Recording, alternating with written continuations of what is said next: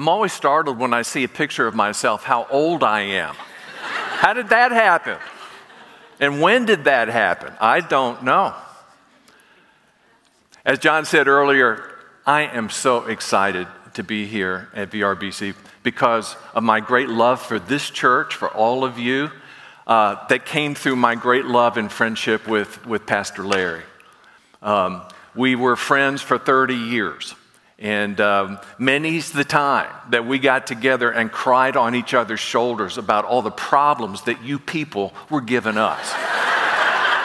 and that melded our hearts together and uh, became great friends. Larry came and preached at IBC, I came and preached here at VRBC. Uh, I consider you a sister church, and uh, I'm so excited to be here with you this morning. Um, I'm fascinated by the sermon series. This is me. This is me. What if you were given the assignment to answer that question in front of a group of people? This is me. What would you say? I think it's a very important question.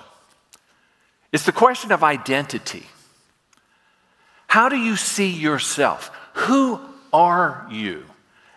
And do you matter? The answer to that question can make the difference between a life of grateful assurance or of anxious self doubt. I want you to live a life of grateful assurance because you know how to answer that question Who am I? And are able to present it to others. This is me. So, let's start off with a little question. See, see if you can guess the person, okay? I, w- I want to I wanna read to you a quote, and I want you to see if you can guess who said it, who said this quote, okay? And um, if, if, you, if you can guess it uh, at the end of the quote, i will ask you to raise your hand. Uh, and if you can't guess it, then I've got some clues to give to you who said it. And we'll see who the smartest people in this room are who can guess who said this quote. Are you ready?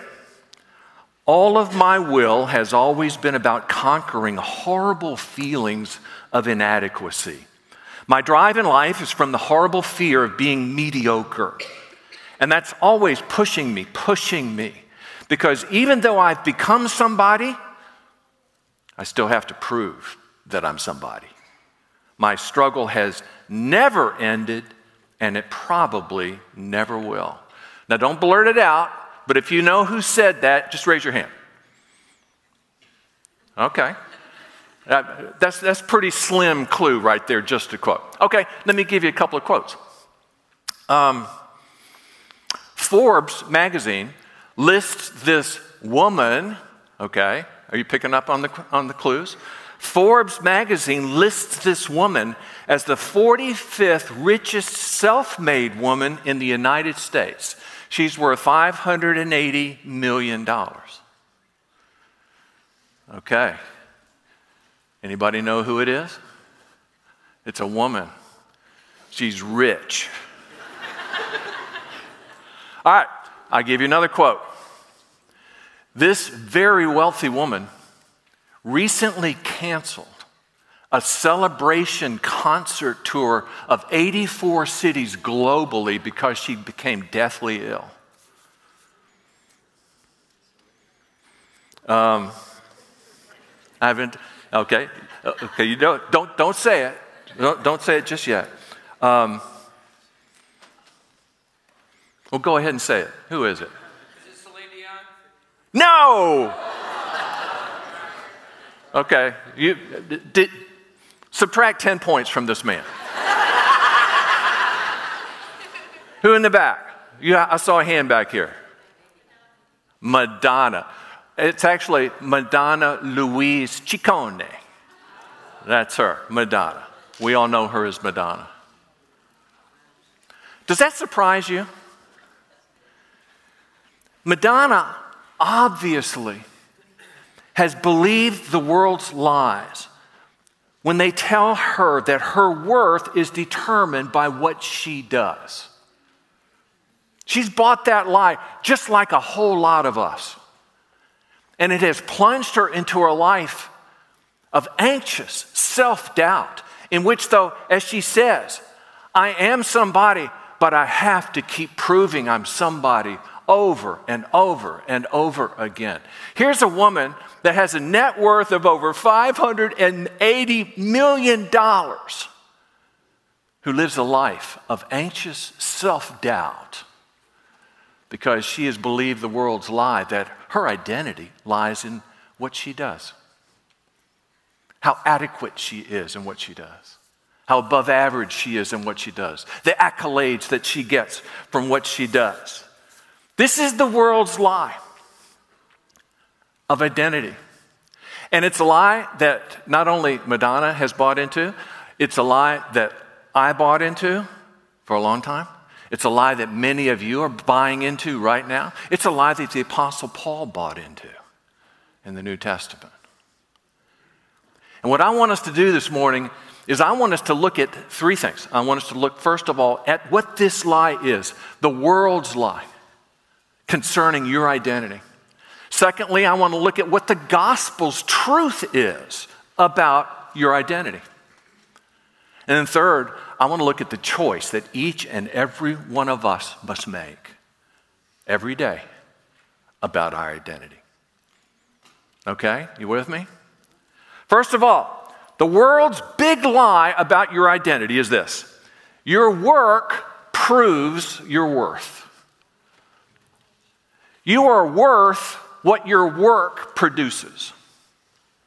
And by work, I don't just mean your means of sustenance, the way you make your money to live on, but how you define yourself and what you do that brings you self esteem, that brings you accolades, that brings you promotions, that, that earns you championships, that, that builds your bank account, that come with straight A's on your report card. The world says that your worth is proven by your work. And of course, the converse of it is that if your work sucks, then you're worthless. Right?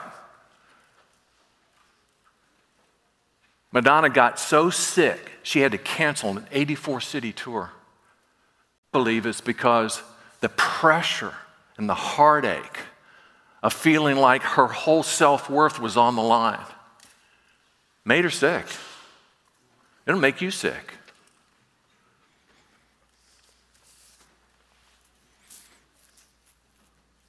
When I was nine years old, I had an experience that thrust me into this whole world of proving my worth by my work. I was nine years old. Now, I'm going to give away a little bit about my age right now. That was almost 60 years ago. And I remember it like yesterday. I was nine years old, I was in the fourth grade. My father and mother moved from where we were living in West Virginia. We moved to Alabama, a little town in Alabama. And um, I was in the fourth grade, and we moved in time for me to start school in September. I was in the ninth grade. I mean, I was in the fourth grade, I was nine years old. Have any of you all ever made a childhood move from the north to the south? from north of the Mason Dixon line to the heart of Dixie. I was, from the first day on that campus, a little nine year old boy in the fourth grade. I was rejected by everybody in the school except the teachers, all the students, as a worthless Yankee. I was nine years old. And I'm coming in here and going, well, no, um, my great great great grandfather didn't ride with Robert E. Lee, but does that make me a worthless Yankee? In those days, almost 60 years ago, in that little town in Alabama, it did. It made all the difference.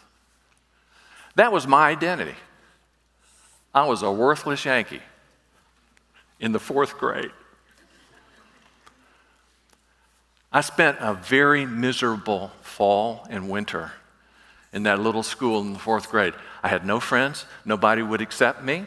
Nobody would reach out to me. Nobody ever chose me. I was completely outcast for all those months, from September right through about April. The weather got good, and they started letting us go out to the playground when the weather got good and we started playing softball. Of course, the first time out on the playground playing softball, I was uh, chosen, choose up teams, I was chosen last. And then on the team, um, I was made to bat last because I'm a worthless Yankee. I'm still a worthless Yankee. But let me tell you something. When I got up to bat last, that first time out on the playground in the fourth grade in Greenville, Alabama, I got that bat in my hands. Pitcher lofted this big, fat softball up in the air, and I can still see it coming. I can still see it. 60 years ago, I can still see it. And I waited for it. And when it got to me, I stepped into it. Boom! I hit it out of sight. I mean, this ball went so far that airplanes were giving distress signals to one another about flying objects Come. I might be exaggerating a little bit. I hit the ball really good, and it went across the street, and they never found it again. And I, I had a base clearing home run, my first time up to bat. Worthless Yankee. We'll see about that. Next day on the playground, they chose me first. And on the team that chose me first, I batted first. And when we went back in from our playground escapades, all of a sudden people were coming up to me and I started making friends and I started getting accepted. Why? Because I hit a softball really hard. But to all those students in that class, my hit proved my worth. Now, you would think that that would have launched me into a really happy period in my life and changed my life for the better. And it did with, in the respect that no longer was I outcast. I had friends and I had standing and, and I, was accepted and, and, and that was all good. But it was, it was not good in the long run for my life because for the next two decades of my life, till I was almost 30, I was driven by this toxic equation that my worth depends upon how well I hit the softball, how high my grades are, how, how well I perform on the, on the athletic, how, how my grades are. I can prove my worth by constantly excelling and succeeding. I was just like Madonna. I become somebody, she said. Remember? I become somebody, but I keep having to prove that I'm somebody. I keep having to prove it over and over again. Why is that? It is because work proven worth has a very short shelf life right? Okay, little worthless Yankee who's all of a sudden we're choosing you on our teams. You hit that home run last week. What are you going to do for us this week? Right? What have you done for me lately? How have you triumphed lately? How, what have you achieved lately? And you get into the Madonna mindset of you drive yourself crazy, you make yourself sick. You cancel a global tour because you're so worried that you won't be able to knock it out of the park like you always have. And the world and its philosophy is delighted because they've taken another one off the, che- off the chessboard. Someone else who will never live a life of grateful assurance because they believe that their work proves their worth, thus condemning them to a lifetime of anxious self doubt all the time.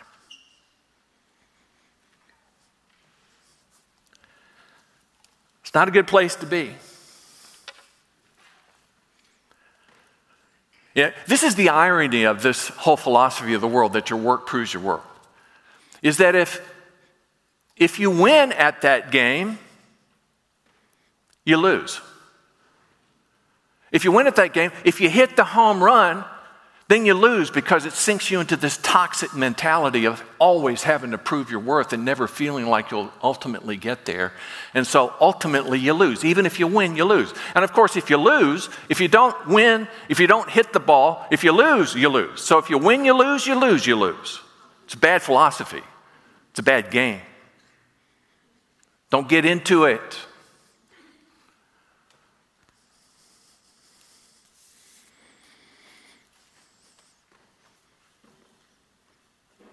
That's the world's lie. Your worth is not proven by your work. You want to know what the gospel's truth is about your identity? Here it is. The gospel's truth about your identity is that Christ's love proves your worth. It's not the grades you make. It's not the money you have in the bank. It's not the promotions. It's not the academic success. It's not the home runs that prove your worth. It's the work of Christ on the cross on your behalf that proves your worth. It's the love of God that proves your worth. Okay, so I have a picture of a little dog that lives at my house. Let's put it up. That's Annabelle. Now, I'm going to be very self disclosing about this dog. Um, and I'll tell you right off the bat for some unknown reason, Annabelle is my wife's dog, and she hates me. Okay?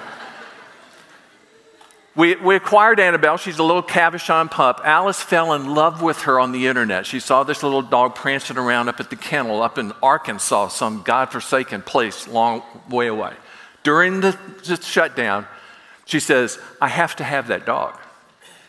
So I drove the rescue vehicle three hours up to three and a half hours up somewhere in Arkansas, brought her back home, and on the way back home, Annabelle bonded with Alice, uh, just fell in love with her. Alice was already in love with, with the dog.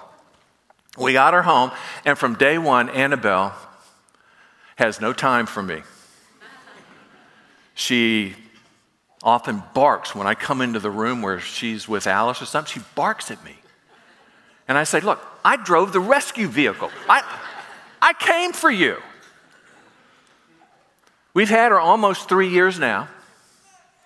And I have, in those three years, fed her more steak under the table than you can shake it. I'm trying to bribe her, I'm trying to buy her love. She's just not having it. So, this doesn't really have much to do with the sermon, but I'm just getting this off my chest, okay?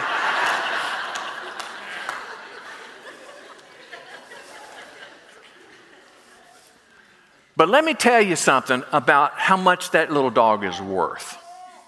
Okay? That little dog didn't cost that much. I mean, you know, it was an average price for a little puppy. In dollars, her worth, not that much.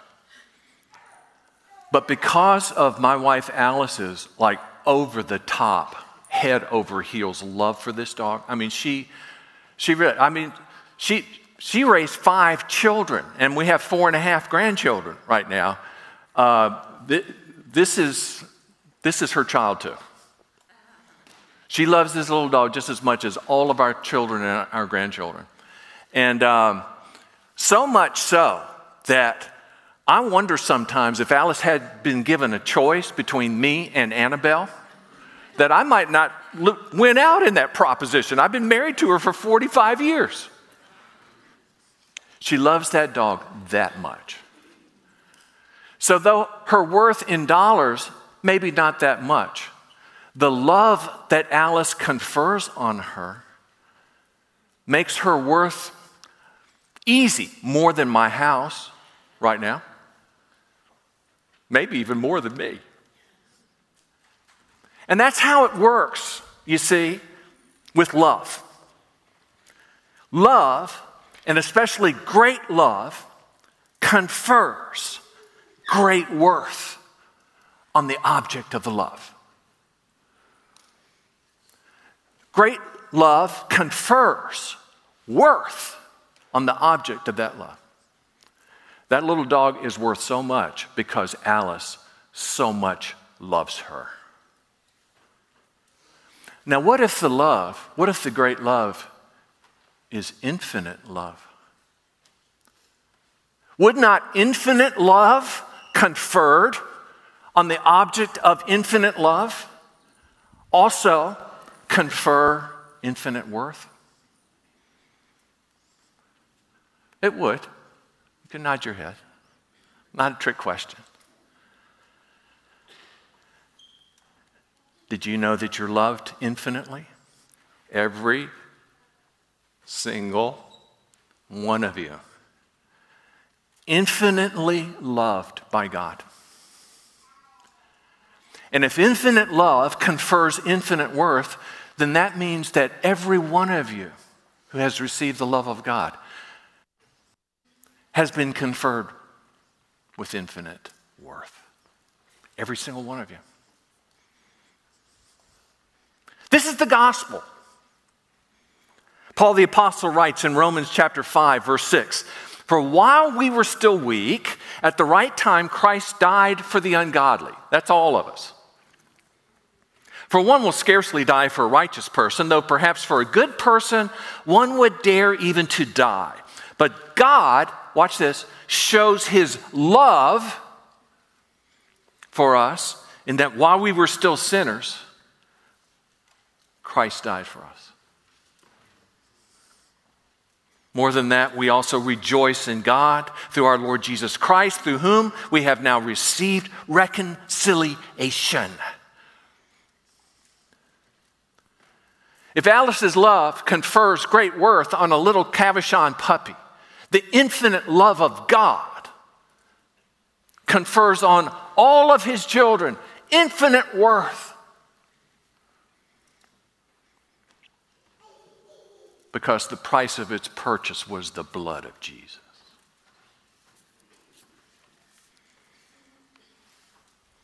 God's love is not dependent upon our worthiness. That's the, that's the best news I've announced to you today.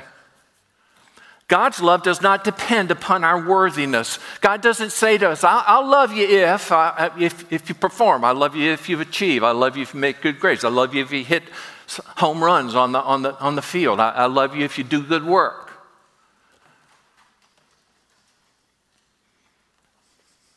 God's love never depends upon our worthiness. God reckons our worth now by the blood of Christ, his Son, which flowed to pay our ransom.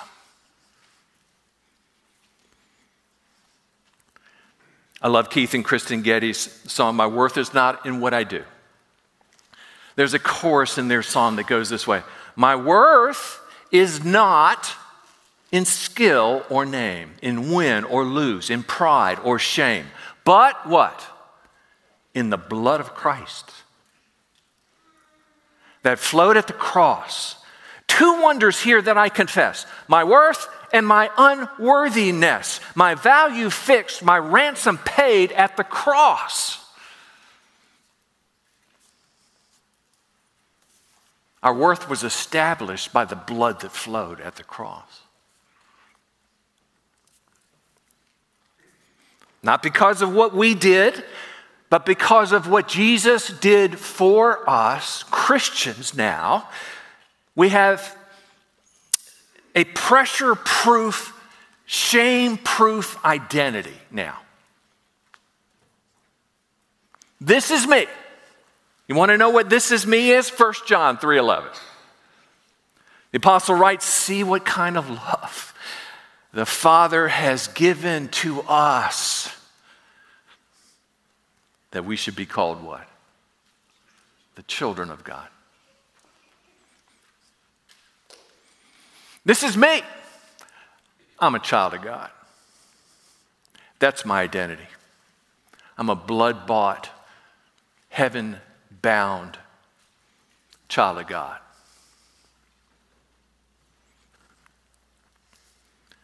Brennan Manning, one of my favorite writers, Catholic theologian, wrote many books, Abba's Child and others. Maybe you've read him. Brennan went home to heaven about two years ago. I read everything he ever wrote. One of the things he often said about himself, especially in his book, Abba's Child, he would say, I am a child of God, and my heavenly Father is very fond of me. Your heavenly Father is very fond of you. And that is what confers worth upon you.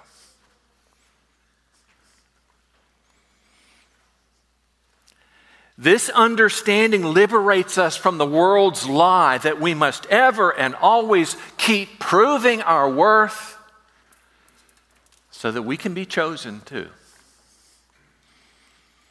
Glad news, my friends, is that because you've already become the greatly beloved and highly valued child of your heavenly Father, you can ditch that life that Madonna life of anxious self doubt for a life of grateful assurance.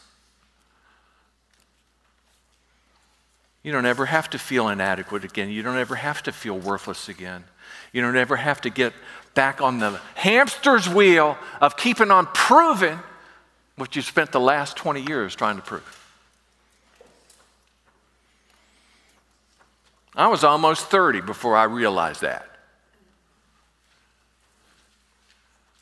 I'd been in full time ministry for 11 years before I realized that. It's kind of important that I realize that.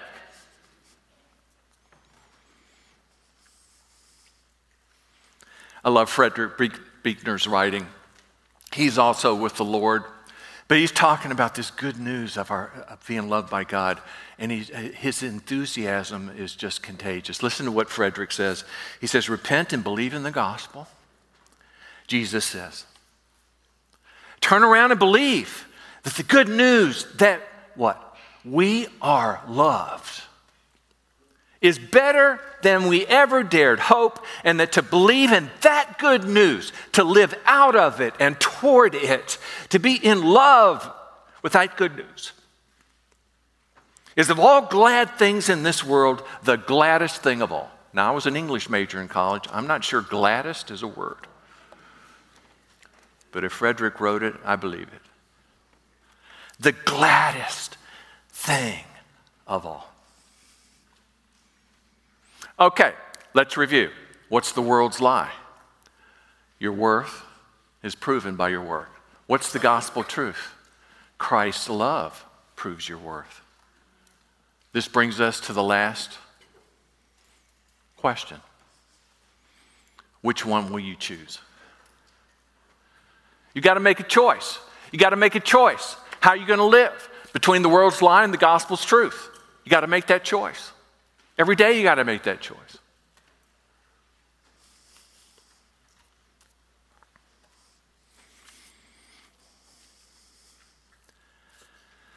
Chris Tiegreen says it this way He says, We can either be self made or Christ made, but not both. We can seek our own identity or forsake our own for His, but not both.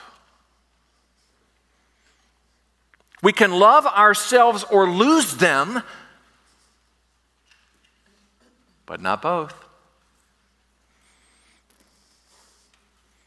It's a constant choice, and it is. It's a constant choice. I think every day we have to get up and say, Who am I? This is me. This is me. I am a child of my Father. What great love He has bestowed on me that I should be called child of God. And that is what I am. And my Heavenly Father is very fond of me. To release you then to live in grateful assurance as opposed to, oh man, I've got to go out there and perform today. Anxious self doubt. You have no peace.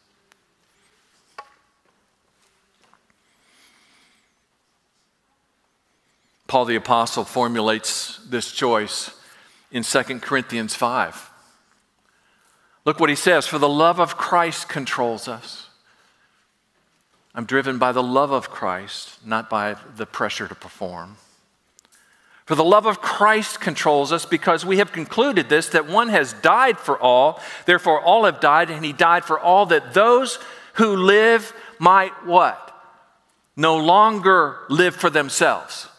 No longer be on the hamster wheel of constantly trying to prove your own worth for your own self esteem. No longer live for yourself, but for him who died for their sake and was raised from the dead. This is the choice. Choose. You're going to live for Christ, you're going to live for yourself. You're going to be on the hamster wheel, or you're you going to be joyfully serving out of a grateful heart?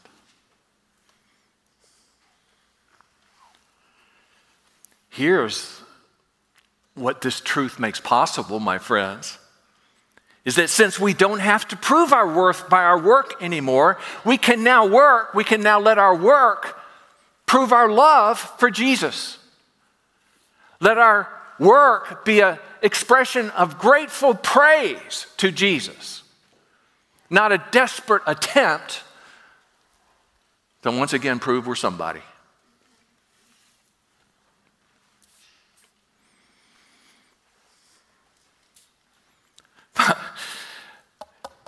I said at the top that Paul the Apostle, I think, struggled with the world's lie a lot. I think in several of his epistles, you can see him batting back and forth with his, with his adversaries about all the stuff he'd done and all the achievements he had made and you know, student of Gamaliel, a Pharisee of the Pharisee, all his, his, shipwrecks, his snake bites, all, all the stuff he endured and the burden of the church. I mean, there's, there's passages in the epistles where Paul sounds like he's taking the Madonna line, you know, trying to prove.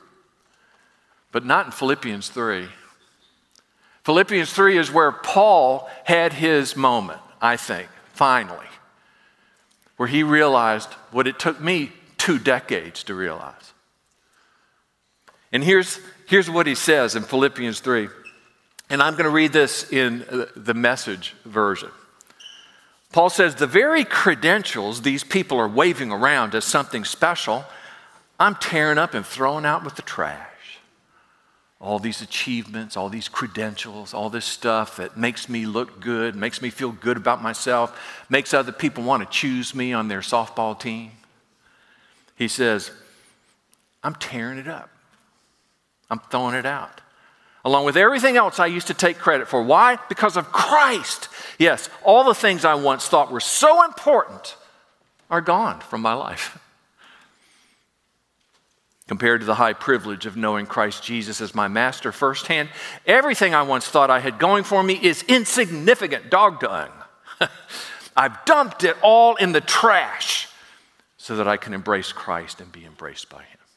He's set free. He's set free to serve a Father who is very fond of Him. And that's what it'll do for you too. That's what it did for me too when I realized that my worth is not proven by my work, but by the work that Christ has already accomplished on my behalf, It's like it set me free from the opinions of others. It set me free from others who called me names, other people who didn't respect me, other people that I would have wanted to impress to get ahead or get a promotion or to get a better grade. Set me free from all those expectations because now I just want to say thank you to a Heavenly Father. And I want to perform my best work to an audience of one. I'm not driven by the opinions of other people anymore. Because God has already said that my worthiness is in the blood of His Son. Eleanor Roosevelt once famously said, what, other people think of me is none of my business. And I like that. I think that's, I think that's what Paul has here in Philippians 3. That's what he just said, I read to you. What he was basically saying is, what all you people think of me, that's none of my business anymore. I don't really care. I just care about pleasing the Lord. As a blood bought child of God, infinitely worthy because of the price that was paid for our freedom.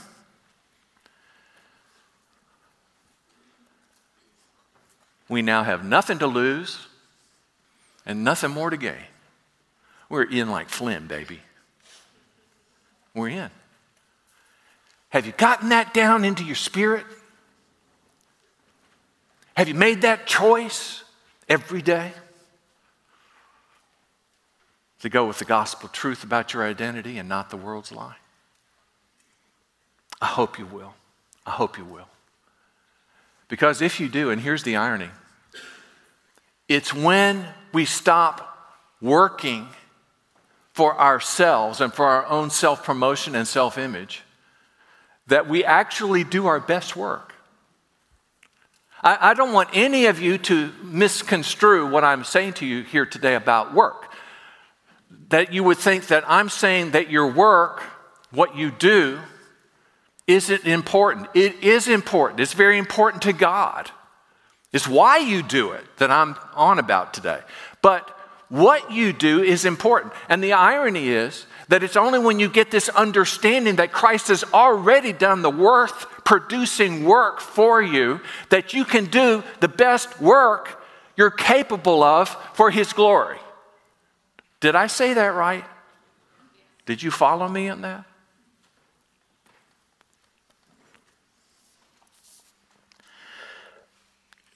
Many of you may know this about me. Everybody at IBC knows about me. I'm a golf nut, been a golf nut since I was six years old. So